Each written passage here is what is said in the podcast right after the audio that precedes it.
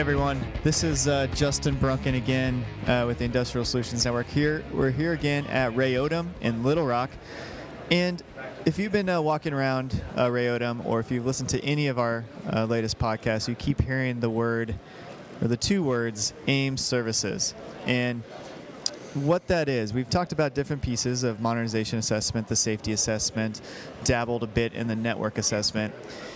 We got the guy who started it all, uh, Carl Williams. Is how? What's the politically correct way to describe a New Zealander? You can call me a Kiwi. Is that right? I, I didn't want to say it. I didn't want to say it. Um, so we got uh, the Kiwi himself, uh, Carl Williams. Uh, he's been uh, with us a while. He helped um, really direct our energy solutions stuff uh, throughout the whole Industrial Solutions Network. And then took on uh, trying to figure out our major services, the uh, the group of services that can really help get our customers to where they want to be, uh, a whole plant-wide sort of services. And uh, we decided to call it AIM Services. What's the deal with that?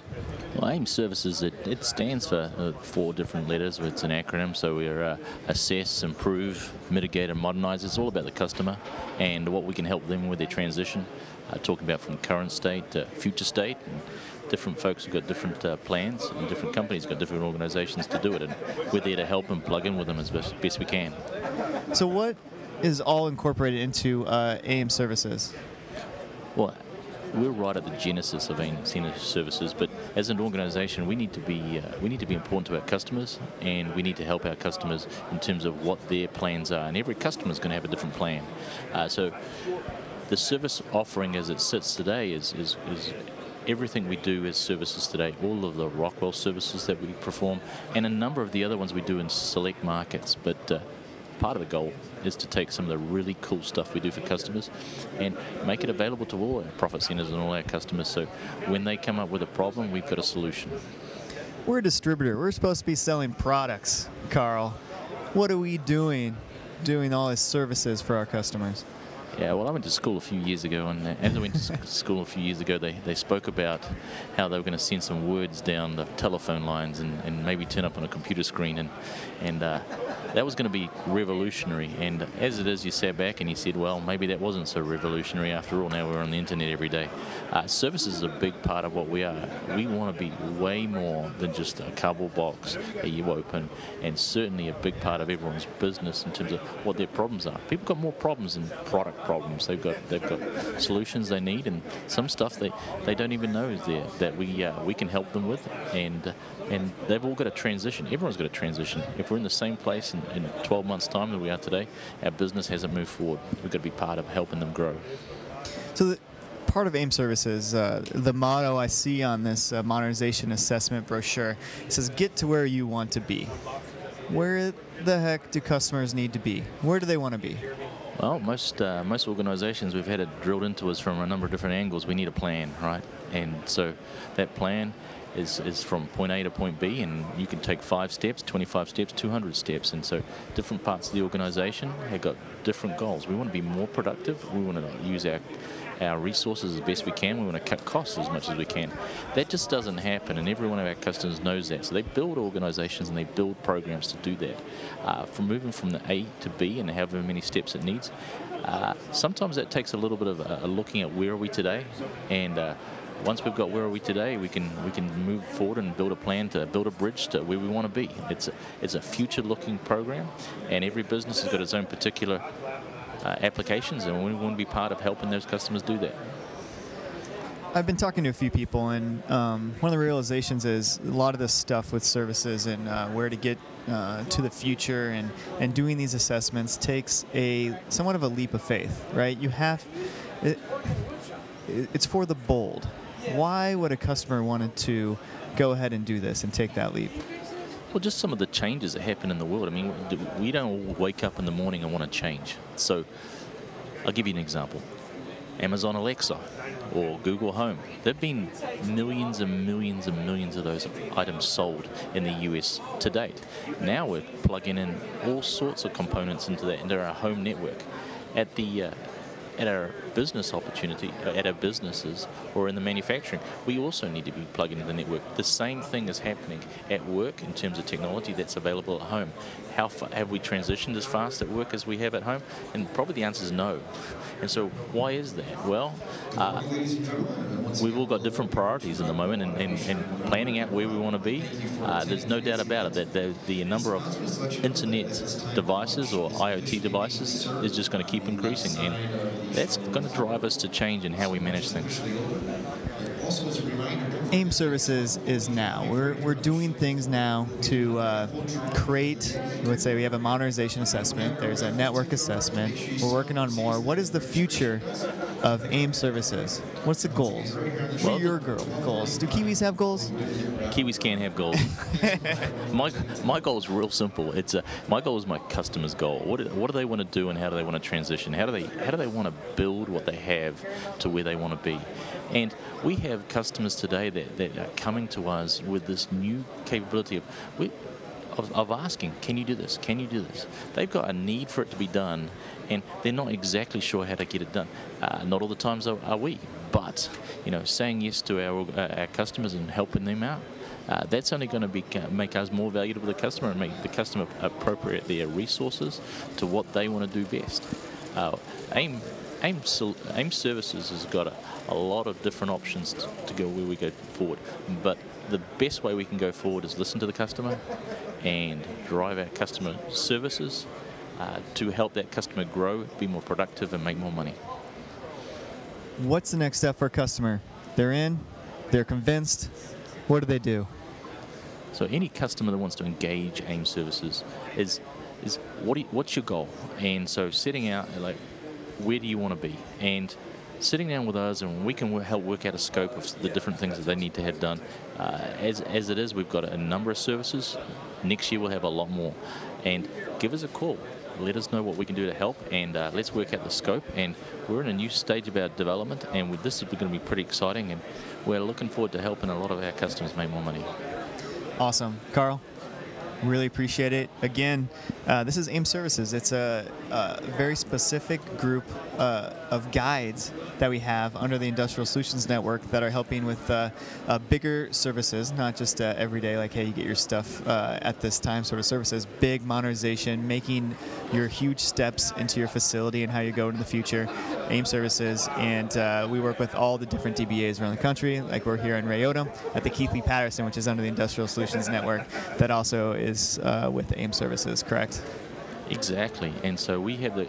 We're looking forward to sort of making a lot of these things available for all of our locations, and we've got some pretty cool services. We're helping our customers out in ways that I didn't even know we how good we were. So now uh, we can take that up, pick it up, and transfer it. We're getting pretty good at transportation of some of these services, and learning how to basically redeploy in new territories. Uh, it should just do nothing but benefit our customers.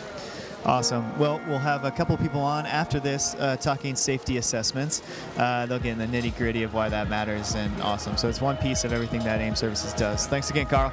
Yeah, thanks, Justin.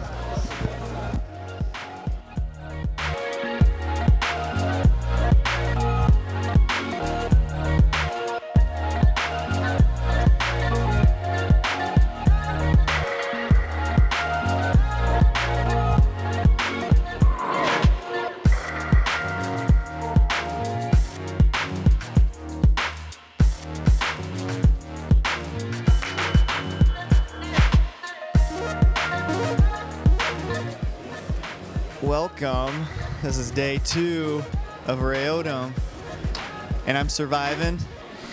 It's been long, barely. Uh, a lot of coffee. I'm only on my second cup. Is this mine? Yeah, that one's yours. Oh my gosh, second cup. I need at least six today. Um, it's it's all good stuff. That's why it's somewhat exhausting. There's like a, amazing turnout. We've had one of the best turnouts. Um, uh, Rayodom can have. Yeah. Uh, all these different Encompass partners and booths are saying that uh, they're getting more traction than they've seen at any of these Rayodoms and, and stuff. And so this has been absolutely incredible. Um, but we have to get started. This is what we do. We work.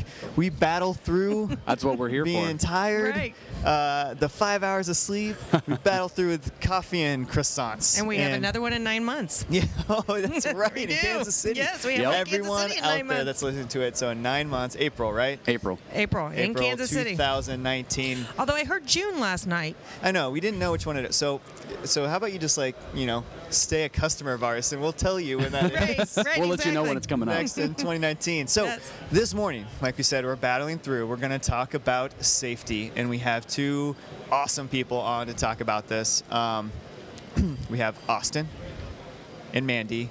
How are you guys doing this morning? Fantastic. Excited to be on this show. Great. So let's say uh, let's talk a little about a little bit about you both. So Austin, what's your what's your life story?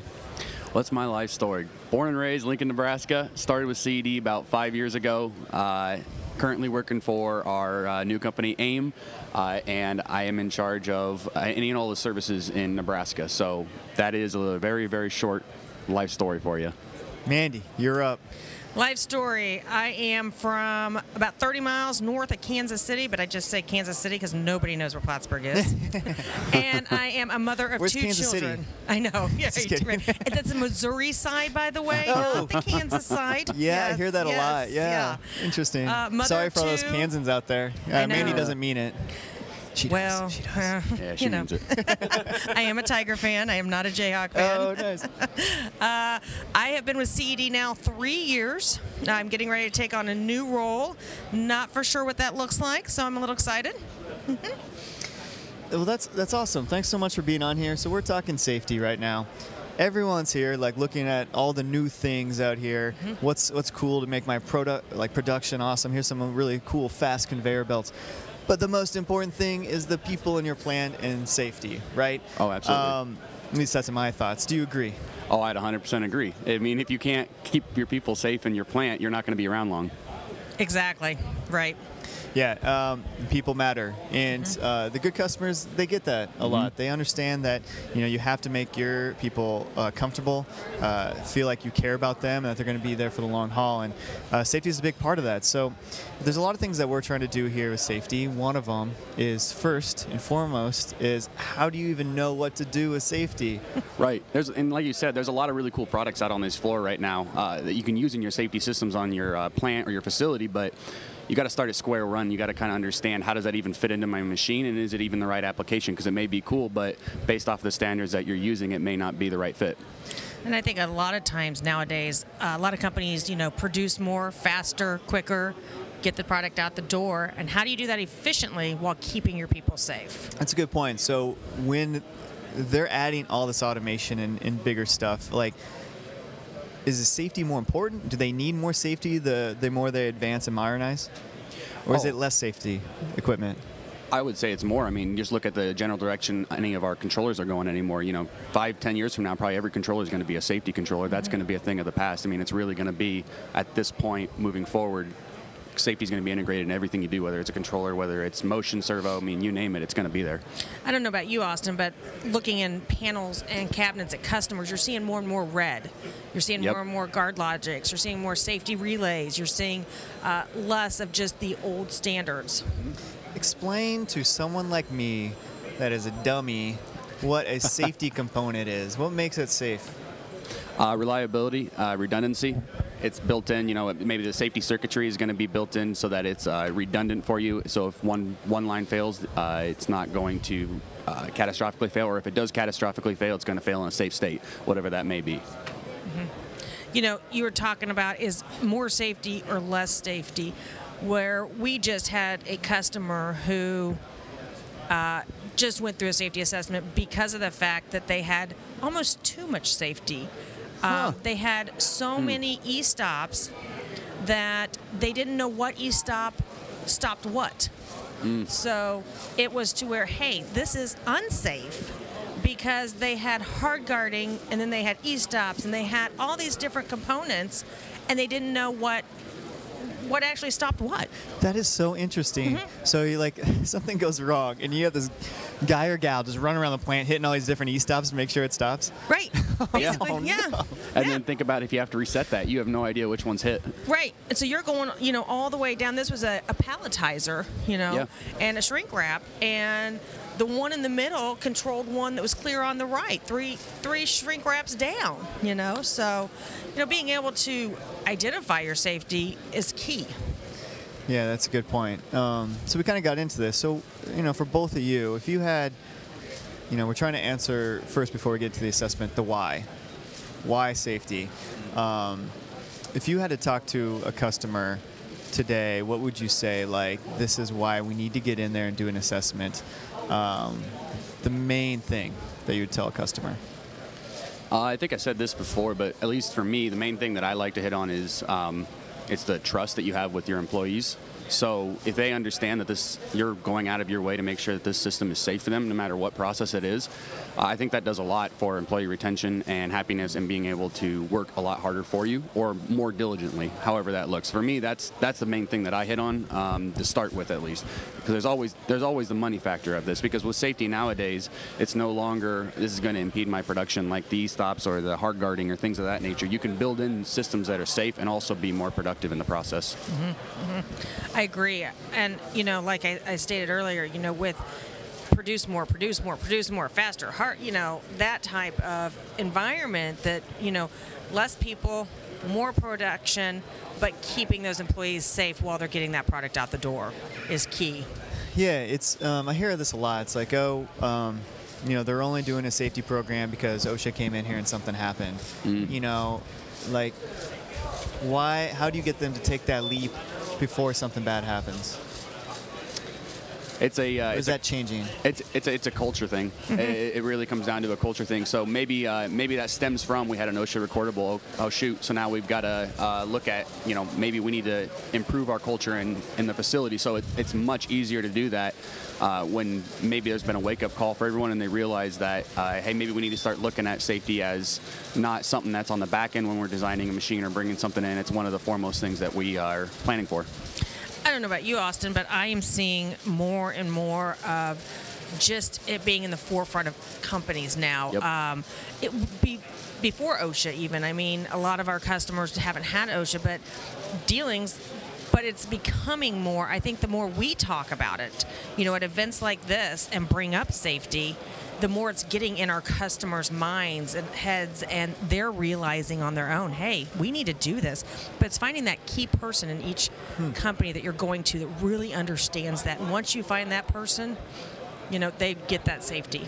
So how many how many customers do you uh, work with that have like a position just about safety in the plant? Anymore, I would say most of them. I Okay. mean, most of them have some form of uh, employee health and safety or something along those lines where safety is part of their title now. And they're working uh, very specifically with the plant floor and how all the machinery is Yep. working and everything. Yep. That's awesome. That's their entire job. Right. Next steps. You're a customer right here. You're like, you made the decision, like, I need to figure out my safety. Mm-hmm. What's the journey? Where does it start? That's a great question because that's what everyone asks. no one, uh, you know, how do, how do you Right. how do you start? Like, no, it's it's a great question. Like, okay, so I know I need to change. Where do I even start? Because there's a million and one different standards out there, and depending on if you want ANSI for the American or ISO for European, you got to decide. And so there's even to start, it's what standard do I need to go with? So determining what standard you want uh, is is your first step and how you're going to follow that. But based once you have that uh, that's where we can come in and help with uh, what we call you know our safety assessment. Um, two different flavors of that. We've got the regular safety assessment and the team-based risk assessment which i'm a big fan of the team-based risk assessment because what that does is as we're going through this risk assessment process we're pulling in everybody from maintenance operations engineering uh, you know the safety manager everyone because we want to hear everybody's thoughts on this as we're designing this machine or helping it become more safe. You know we don't want the maintenance guy going well there's no way that i can get to that and begin to uh, you know do my maintenance procedures with the operation guy and go, that's going to impede me because i normally do this so having everyone at a round table uh, when you're doing a safety assessment i don't think is like optional anymore i think you have to have that So why even have the regular safety assessment? And why can't you call it something really cool and not just regular assessment? I bet you'd sell more if it was called like regular awesome plus Regular assessment. awesome plus Awesome yeah plus. Yeah, yeah. I like agree. that. Um, so the regular the regular safety assessment part of the team base, what we do uh, going throughout that is we're training you as well. So we're, sitting down with you the engineer, and he's saying, "Here's what I'm doing. Here's why I'm doing it, uh, so you can replicate this." So what we see a lot is we will have the engineer do one of these machines, and maybe the customer has 20 of them throughout their facility. So hey, come in, show me what you did on your first one, show me your processes, and then I'm not going to be an expert by the time I'm done with that, but I'm going to have a pretty good idea of what you did, how you did it, and a template to go do it on the other 20. One of the ones that we were able, it was just the basic risk assessment that we did for one of our customers, um, was they had a bow type Hosta machine that they wanted to be able to make it more efficient, um, be able, because currently at the current state they have to shut the entire machine down if they have a anything that they need to fix and then they do a lot of waste from that. So basically it was this one machine and could they be able to change this and make their line more effective you know? And we were able to go in there and give them a solution to do that. Um, now they're getting ready to implement everything and go through that. So that was very valuable. And we got lucky that it wasn't a team based assessment, but he did take the time to talk to everybody, you know, and that operator. So That's a good point. I mean, that should be almost standard. Like everyone has to be in the know Right. about uh, what's going on with safety. Or you have again, you have that that uh, situation where like, this one person's just running around hitting all these e-stops. Yep. Yeah, because exactly. no one knows what the e-stop. Exactly. if maintenance isn't there, they don't know what they're trying to do for it. I didn't know that existed. That's uh, that's amazing. Uh, so let's get into the details of what each of these steps are with an assessment. Um, I hate details sometimes, but I think Yeah. it'd be interesting to like, hey, this is what you exactly do, and maybe some deliverables. the, the key to a safety assessment is starting from the very beginning, getting either video or pictures of this machine that our customer is wanting and understanding that customer's goal. Um, if you don't understand that customer's goal up front, then it really doesn't do much on the back end. So I think the first step is really sitting down and having that deep dive with people, um, whether it's the operator, the engineering, the mechanics, and understanding what their goal is. And from there, being able to start the process. Yeah, you want to make sure everyone's in the same boat, rowing the same way. Right, exactly. Um, boats aren't allowed in plants. Well, I don't think. you I think that's a safety hazard. That might be a safety Austin. hazard. You should know Yeah. that. I don't you should know. There's that. tracker boats. Somebody has to make that boat. Somebody's got to make the boat. Somebody's got to make the boat. Touche, Mandy. Um, yeah, so exactly. So once you have an understanding of why they're trying to change this mm-hmm. machine um, and what the machine is doing, you, you can begin. And so what we want to do is we want to start with each task of the machine, right? So what is this? Whether it's a maintenance task, you're getting in there and you're cleaning it, whether it's an operation task, feeding it material, things of that nature, um, or anything with uh, operations engineering. So what are, what's every single task that's in that machine, and then what's the hazards associated with it? So you know, if I am going in and I'm feeding material in one side and it's coming out the other end, um, the hazard maybe of feeding that material in is a pinch point for me. Okay, so what's that pinch point? What's the severity of it, right? Is it going to uh, give me a bruise and it's just plant aid on the plant floor? Probably not that terrible. Or is it going to catch my hand, tag, tug me in with it? So, you know, you want to figure out what the severity of each of those combos are for the hazard that's paired with the task. Once you have that, you can begin to build out a little bit of a list of the entire machine. And that's where, like Mandy was saying, it becomes important to understand how that machine operates so we can have that entire complete list from everybody maintenance, operations, everyone. So once that's complete, uh, we can go back through and begin to look at how do we remediate each one of these that is over what our threshold is, right? And so depending on the standard that you choose, is a certain acceptable threshold, right? So that you're never going to get rid of all of the uh, risk in a machine. Unfortunately, there's always the human factor. So it's really defining what is that acceptable threshold of risk that I'm willing to take on um, as a facility. So how do we get you down to that acceptable level, or get you as close as humanly possible? Yeah, I. yeah, unfortunately, you know, people like me, humans are just, uh, they're always going to do things. Doesn't matter how smart they are. You have Right. to design for the lowest common denominator as well, right? It Yep. doesn't matter how smart you are. You you have off days. You didn't have your eighth cup of coffee Right. like I do, Right, and things right. happen. Um, it's interesting. I think the customer also needs to understand that. So we go in there for a safety assessment, right? And they're 99% of the time they're going after one goal with that safety assessment. They need to realize though with a safety assessment that you're checking out maybe the front of the machine, but they're going to check out the whole machine. Hmm. So then you've accepted that that we may find other issues and that you're going to have to go ahead and mitigate at that point. And I think, you know, being upfront and honest with our customers and letting them know that, you know, I know that you're worried about this part of the machine, but we're looking at the machine as a whole. You know, and not just part of it. And so we're going to mitigate that entire risk on that, and you're going to be liable to change that. Hmm. You know, and, and being upfront with the customer and letting them know that. Yeah.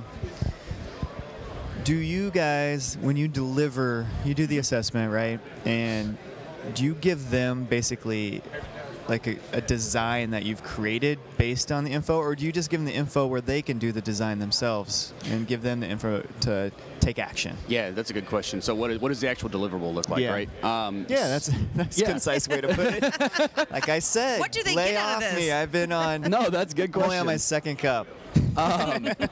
So no, what, what, what, what the output is for your safety assessment is you get this very comprehensive report, and if you allow us, we'll take pictures and videos and include it in that report, um, and we will give you some suggestions on how to get that uh, risk level down to the acceptable uh, threshold, like we were talking about. Um, based off of that, what we call our safety life cycle, the next step is to go build like out a safety functional requirement spec. So okay, so I know these are all my issues, and I know I need maybe an e-stop here, right? Just keeping with the trend. I know I need an e-stop here. Uh, okay, that's great, but what does that e-stop look like and what is the safety circuitry within it and how does that work? So safety functional requirement spec is then defining that. So that's a separate piece after the safety assessment. So the safety assessment is going to give you task hazard pairs and uh, suggestion on how to get that down to an acceptable level of risk. But then going off of that, next step The key part is the Is SFRS. Is the SFRS, right? That safety functional requirement spec. Okay, good. I was just going to ask you what that is. Yeah, yeah. So that safety functional requirement spec is where you sit down, and that's something we off- obviously offer as well. We sit down with you and we say, okay, so maybe that's pneumatic, maybe that's water-based hydraulics, whatever it's going to be, but let's figure out uh, what product that is, and maybe it's ours, maybe it's not. That's not what we're concerned about. We're just concerned about helping you at that point. So let's get you set up to the point where you're going to be at that acceptable level of risk, and then after that, you can go do the uh, installation and validation after that. I think I think a key thing is is as we all know we're a team, right? And it's sitting down with your IC and safety person as well. You know, Austin and I may go in and talk to our customers. And then the follow up is sitting down with our IC specialist and going, okay, we've got this report now. Let's dive into it and let's give them so that we take it out of their hands in, in a sense and we're ready to here you go this you can do this or you can do this but this is how you're to do it and for instance on one of ours they could either insert a uh, GuardLogix uh, program or they could put in safety relays. They had two options. So it's allowing them to choose then, but you know, you lay out the bill of material and there you go. Absolutely, I think that's a really good point that you made there. That's like the power of uh, our team. Yes. I think that's a, that's a huge power of our team because we can come in and you and I can focus on the safety assessment piece. But then when we're finished with that, like you said, that's the power of it. We have a group of eight or nine people behind us who Right. all are specialists in this as well that we can tie in for the customer and provide multiple options. Mm-hmm. And I, I think that's hard to beat. Right, I agree because I feel like then our customers, it builds that trust with us and our customers that, you know, we're not out there just to make money. We really genuinely care about their safety. And being able to bring that all together really enhances it. Mandy, that was amazing. I just wrote that down as a note, and because we are local, right? Right. And we are part of the community. Like, we aren't this DC distribution center that people are driving around just trying to sell safety stuff. Right. We are in parts of the community, in Norfolk, Nebraska, Yes. and Mountain Home, Arkansas, and we know the people in these plants. We we hang out with them, and if if uh, there's safety issues and anything goes wrong, um, we generally. They're our friends and we care about them, Right. so like we want them to be safe Right. just as much as like the employer, and so that's a, that's a really cool Yeah, comment. we build and it's true. relationships with our customers. I mean, we go to Royals games because I'm in Kansas City. We do things with our customers. It's not just going in there for a 30 minute conversation, it's going out to lunches, it's going to Royals games, it's doing other, and you become part of your customers. And it's, it's very essential that we have that relationship with our customers so that they see value. Yeah, I, that was incredible. that was that was a great description. that was awesome, and yeah, that's a great point, and it, that kind of puts it full circle with safety. I mean, it really hits home a lot of times that you know, we're not just here like talking randomly about products and like, oh, you know, we have Rockwell and all these other people pushing these products. Like, no, we just want you guys to be safe. And if we don't have to sell that much stuff, we just have to organize and label e-stops on where they go to. Maybe that's all we need to do. So Right. like, Right. ugh, so people don't lose an arm or do anything Right. like that. so and they it's go so home tragic. at night to their children. Yes. Because I mean, exactly. we know their children, or we we hear stories about them, and you know, we genuinely do care. Yeah. Well, that's awesome. Um, we're gonna end it there because that's deep, and uh, I a good really stopping spot. Leave it to a mom to take it deep. I love it. Um, well, that was awesome. Um, see, you guys killed it on Oh, a morning where we're struggling. and I've only had one we cup had of coffee. hot- Yeah. Well, I can't imagine you having the two or three. That you're going to be like jumping around, selling everything, I talking to to, customers. six mi- I have to drive six hours home. I want to get there Ah, without you're ready to go. 15 stops. That's a good point. Oh yeah, is that six hours to KC uh, Yeah, from Little it. Rock. so, so we're in Rayodom in Little Yep. Rock. Again, thank you so much. We're going to do more podcasts. I'm actually going to get a vendor on here uh, later to kind of segue into safety by design. Great. Uh, now what now what customers can actually do with these safety assessments Exactly. and this emotional torture that Mandy gave us of why it matters. really appreciate it. Um, Thank you, This Justin. again is Justin Brunken with the Industrial Solutions Network podcast called Connect Together with Austin Schnell and Mandy Lewis from uh, Nebraska and our Kansas City locations. Thank you so much. Enjoy the rest of the day Always a pleasure. Love being on this. Thank this. you. and travel home safe, Mandy. Appreciate that. You All right, too. Thanks.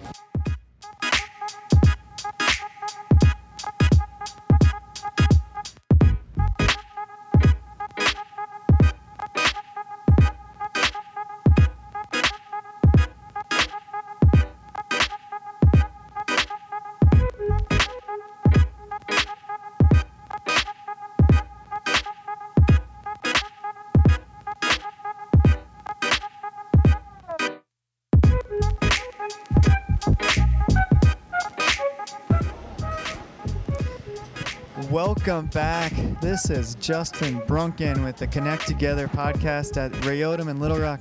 We are at the end of day two. You're going to hear some construction in the background. We are barely surviving, but I have a man next to me who doesn't quit.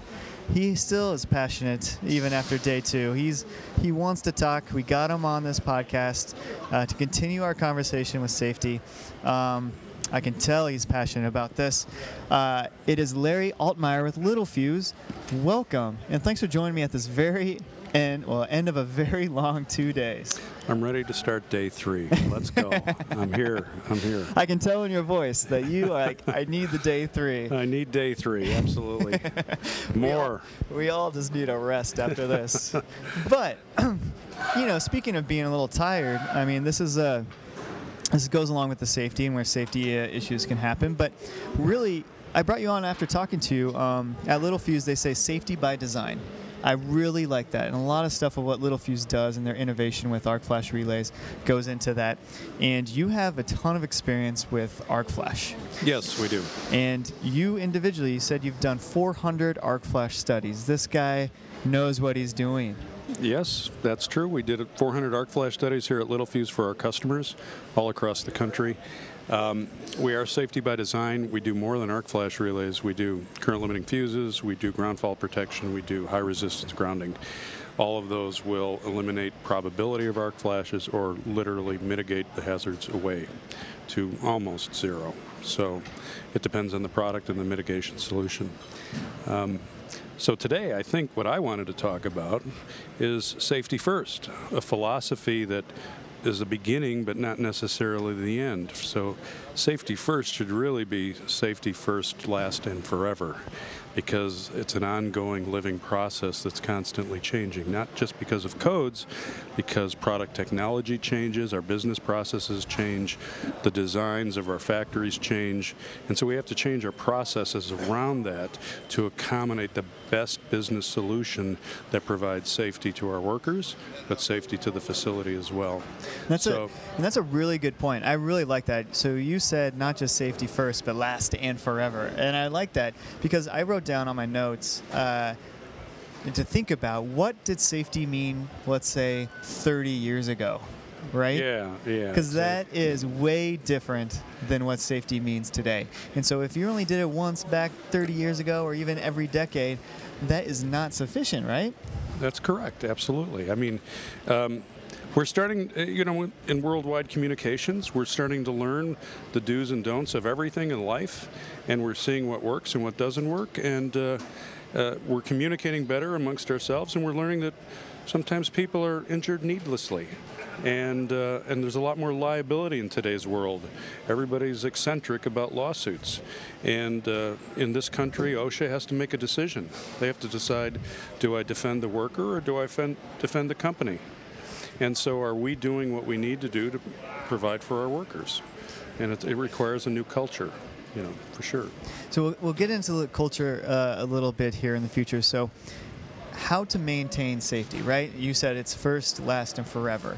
Um, it has to start somewhere, but if it's already started, how do you maintain either that culture or be able to stay up to date with the safety? Well, you need it starts from the top down, and, and management has to push it, but they have to have a plan for safety. And so, you know, one of the things that I thought would be important is to sort of give you a, an example of a very simple change that's being processed, you know, for the last decade. Just doing an arc flash study is a very simple task. You know, you're going to do some simple engineering studies. You're going to update your one line in the process so that you can enable that. And you're going to calculate thermal energy, you know, at a piece of equipment. Every piece of equipment that, that needs to have that. And we put labels on our equipment then, and we go by the PPE and we train our workers to maybe do some new work procedures, and we train them, uh, you know, to wear that PPE because they know where the hazardous locations are. That's really simple. It's not. It's very complicated. No, because if it was, if it wasn't, everyone would already have it. No OSHA. OSHA wouldn't even have to be around yeah, here. exactly. Well, a lot of companies didn't do it for a long time because they sort of boxed themselves into a corner.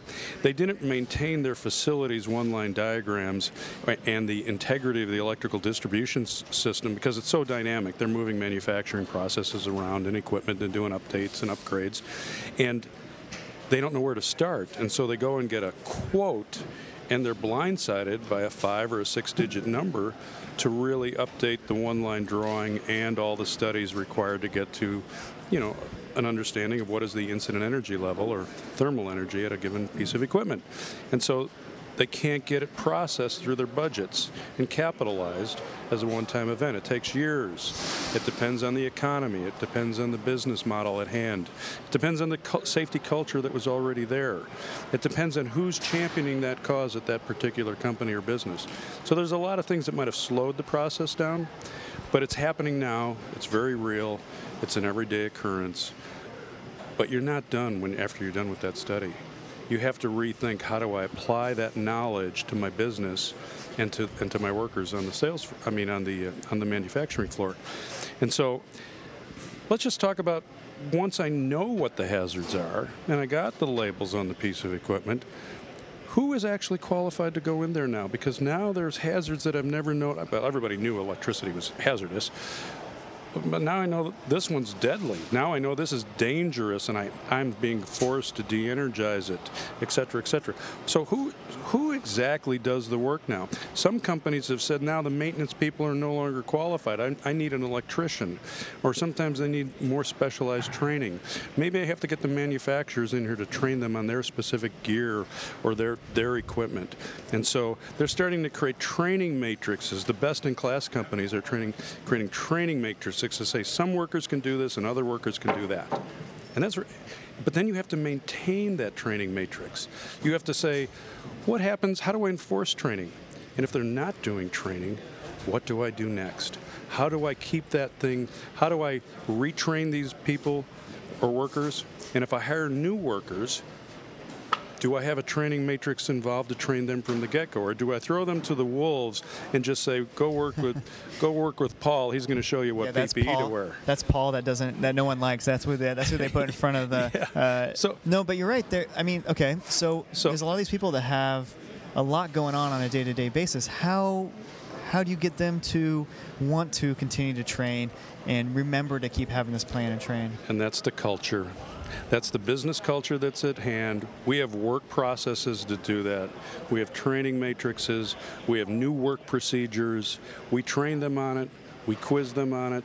We enforce them. And we maybe we incentivize them. I mean, we're tracking the, the, number of days with injuries or without injuries, you know, et cetera. But maybe we need to have a separate program for that. The, the purpose of this conversation is not to say how each and every company must do that. They must realize that they have to do something. Something's better than nothing, and they need to create those own, their own policies and procedures internally for safety. It's part of the safety program, right? And so, let's just go a little bit deeper on that. What about the equipment that's not labeled? Hmm. What do we do there? Do we question that? Do we have a different set of work procedures now for that? Is it a or do we apply the same levels of concern and safety at lower voltages and, and lower fault currents? Probably you instill a, a global set of parameters for safety from the bottom up, regardless of whether equipment's labeled or not. You know, another situation might be, okay, we're using new we're using new tools, work, uh, and new procedures and new PPE how do we maintain our PPE? Yeah. Are we testing our PPE? Who's responsible for that? This is intimidating. Are, it seems we, like there's just are, so much. There's a lot. There, who's going to budget for? We have to budget for things we've never budgeted before because we're using tools that we've never used and, and, and PPE and clothing like that. Um, wait a minute. One more thing. What got us into all this trouble? We didn't maintain our one-line drawings. You do an arc flash study, and you now have a solid one-line drawing you better maintain that drawing for the next five years because when you go to do your five year update, if you didn't maintain your drawing, you got to start all over again and you got to get somebody to come in and quote you on an arc flash study and to update your one line drawings. Because over five years, you were moving manufacturing equipment around, changing out transformers, motors, bringing in new equipment, getting rid of the old equipment, the one line drawing might not be the same. You won't know flawlessly what the energy level is at all pieces of equipment unless you redo your one line. So let's start redlining our one line drawings, guys. We have to maintain a good, solid one line drawing that'll keep the cost down for future arc flash studies or updates to a minimum. So that's that's one thing we sort of forget to do. When we get this study, we learn things. We just don't get labels. We learn about the deficiencies within our electrical distribution system. A lot of companies have been ignoring those things. They, they ignore the fact that maybe certain breakers are overdutied, certain equipment might be overdutied, maybe there's wrong conductor sizes that don't, don't meet NEC codes. We need to fix all those things. The arc flash label is not the end all for safety at a piece of an electrical distribution equipment. You need to know what you need to fix because you have a different hazard now. An overdutied breaker is something that can go boom. At the, at the, at the, I feel like everything in a factory can go boom. Is that true? sometimes I go boom too. I fall down. I'm getting old. So, but but the point is, is that we need to. We, now we're doing a little bit more preventative maintenance. We're going to do some corrections of deficiencies at the same time. But an arc flash study is a little bit more complicated. An arc flash study says this is how much thermal energy we have in a panel, and this is how quickly the upstream shunt will open, or, or the breaker, or the, the protective device will open. Are we doing maintenance to those protective devices? Are we doing circuit breaker maintenance? We need to start doing circuit breaker maintenance. And we need to keep our one line drawings updated. And so we're doing more and more preventative maintenance to ensure a stable electrical distribution system. And so we tend to still forget to do those things. An arc flash study could be a house of cards. We can put all the labels on our equipment we want if our breakers and fuses don't open properly, or if we start changing trip, trip unit settings on breakers without recognizing the impact of what it might be on the arc flash study or the coordination of the electrical distribution system. So so there's a lot of that going on.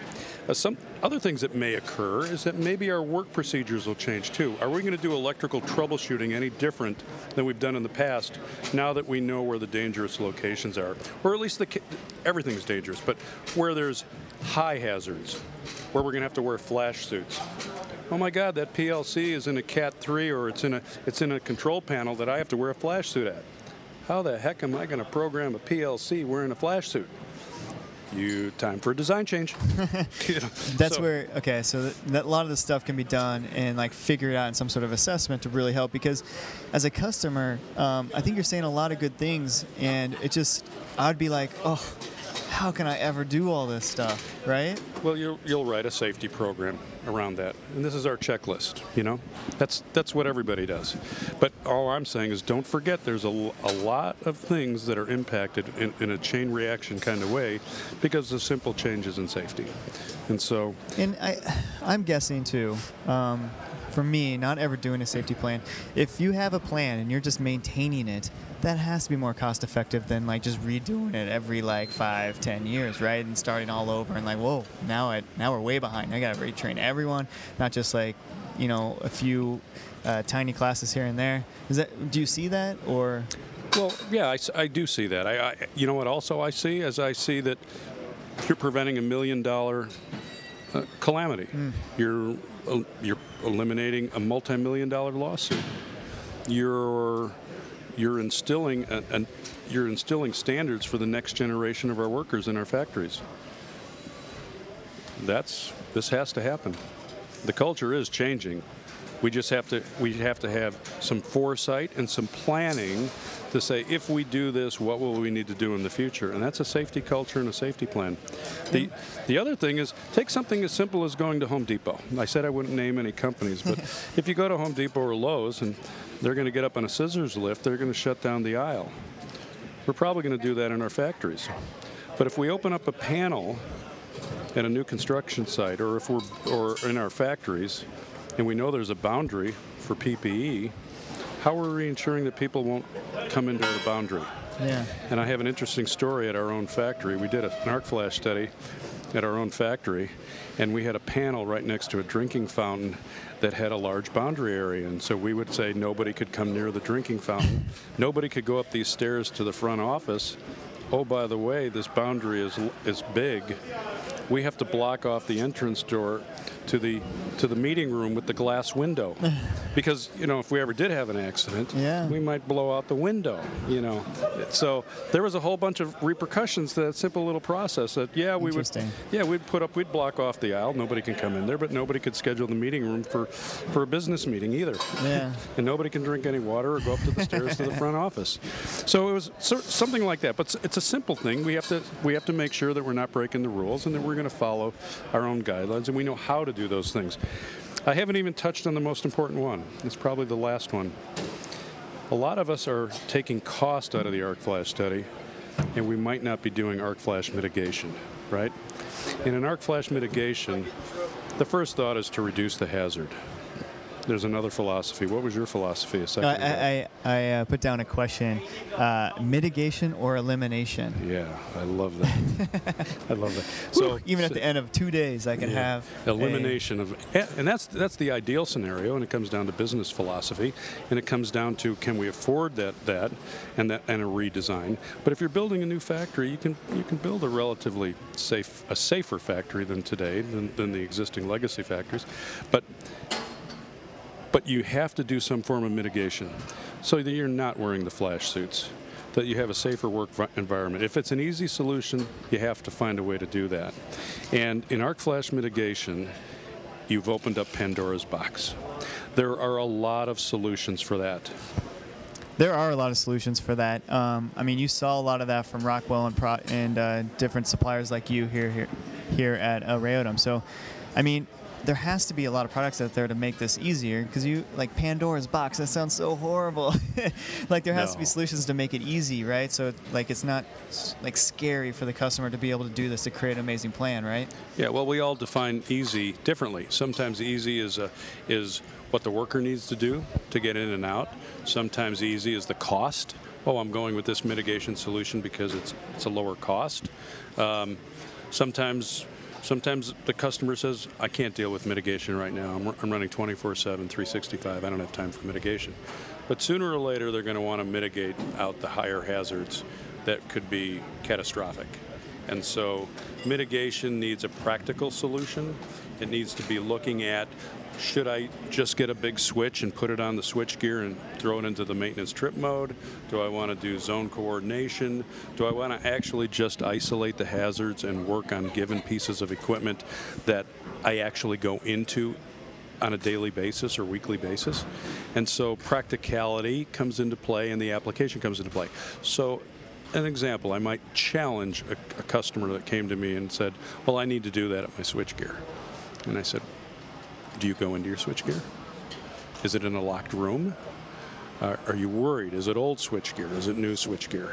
So there's a lot of questions that might go into the process because sometimes out on the street, the, the maintenance managers or the safety managers who don't really know the practicality of the solution might need to be challenged and ask some questions. But I will will tell you that somebody that goes into that control panel every week or every day and has to put on a flash suit, that doesn't seem very practical, and, and to do their job and to keep that manufacturing line up and running.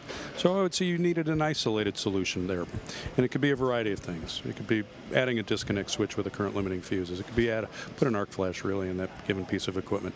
So everything should be indiv- you know looked at individually for a practical solution based on feasibility, and and and any budgetary constraints. Because I go back to the original solution before, doing something's better than doing nothing.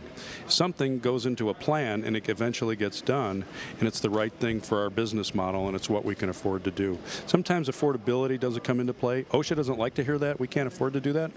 Well, then you didn't, you know, you didn't protect the worker. So you have to do the. It's still all about the people. It's all about the people, dude. It's about it's so you have to you have to provide that that that baseline level of, of safety and how do you build on that going forward? And so in mitigation, you have to remember one thing, and a lot of companies tend to forget this until the engineering firm reminds them of this, is that you can mitigate something, you might have to do a coordination study to do that. The cost that you took out of the original arc flash study was to take mitigation out of the study and not do coordinating. And so if we're going to change the trip unit settings or this clearing time of, of our devices, or if we're going to go into some of these other other solutions, we have to re-coordinate everything. And so that's an additional, maybe one-time expense, but it has to be done because we don't want to take out multiple multiple uh, branches of our, of our system if things aren't coordinated. We don't want the lights to go out, like at the Super Bowl a few years ago. You know, Well, there, well, there you have it. Um, really, you can boil this down to safety isn't just a one-time thing. You need to have a plan, and you need to be able to maintain it.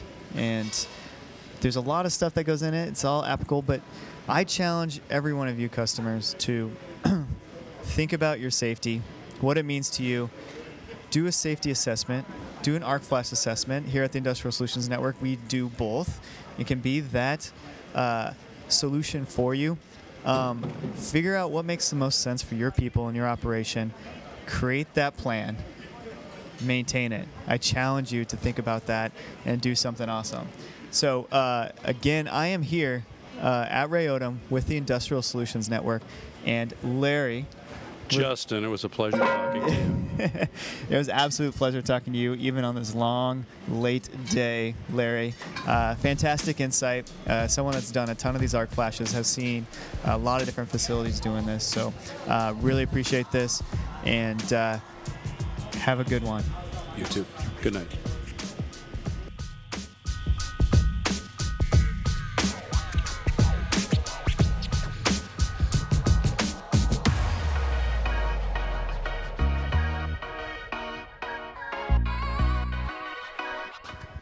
Well, there you have it. Uh, this is Justin Brunken with the Connect Together podcast.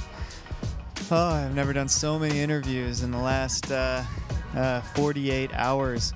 All good stuff. Uh, everything from safety to uh, AIM services to information to Rockwell Automation uh, Academy for veterans to really help them find uh, jobs in this industry in the manufacturing industry and help fill those gaps. There's a big gap here in uh, this industry from people retiring.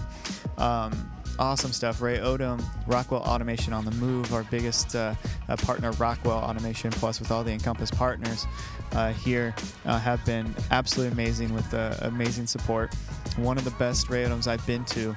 And um, just want to say if you've never been to one of these and um, the whole goal is just to really connect people together from all sides of this industry connecting us as a distributor the industrial solutions network and our local arkansas locations called keithley patterson our oem partners at sleeve seal uh, building machines for our end user customers uh, like Coca-Cola and PepsiCo and Tyson. Um, even these customers are here um, trying to figure out what to do to make uh, their operations more productive and more efficient and just and creating more of the stuff they need to create. Um, as well as all these uh, manufa- manufacturing partners showing off what's new to help them uh, achieve those goals. Um, it was great. Um, i'm excited to see what's coming in the future. And we're going to do a lot more of these, and I'm excited to see what happens. And I hope you enjoyed these. Again, uh, if you do like them, please share, tell others, tell me if you want to get on and talk about whatever you want to talk about. I'm here. I'm nice. I hope. Uh, I'm welcoming. Uh, so anyone that wants to come on, and that includes customers out there, talk about what you guys are doing to modernize your facility. We are here for you. And uh, as always, you can uh, listen and subscribe both on SoundCloud and on iTunes. So on either, you can search for the Industrial Solutions Network Connect Together podcast, and it should come up. Uh, until next time, I'm going to take some breaks. Uh, at least a week break before we get back to these. We'll see. And uh, we'll, we'll be right back to you uh, very soon. Thank you so much uh, for those listening, and uh, we'll talk soon.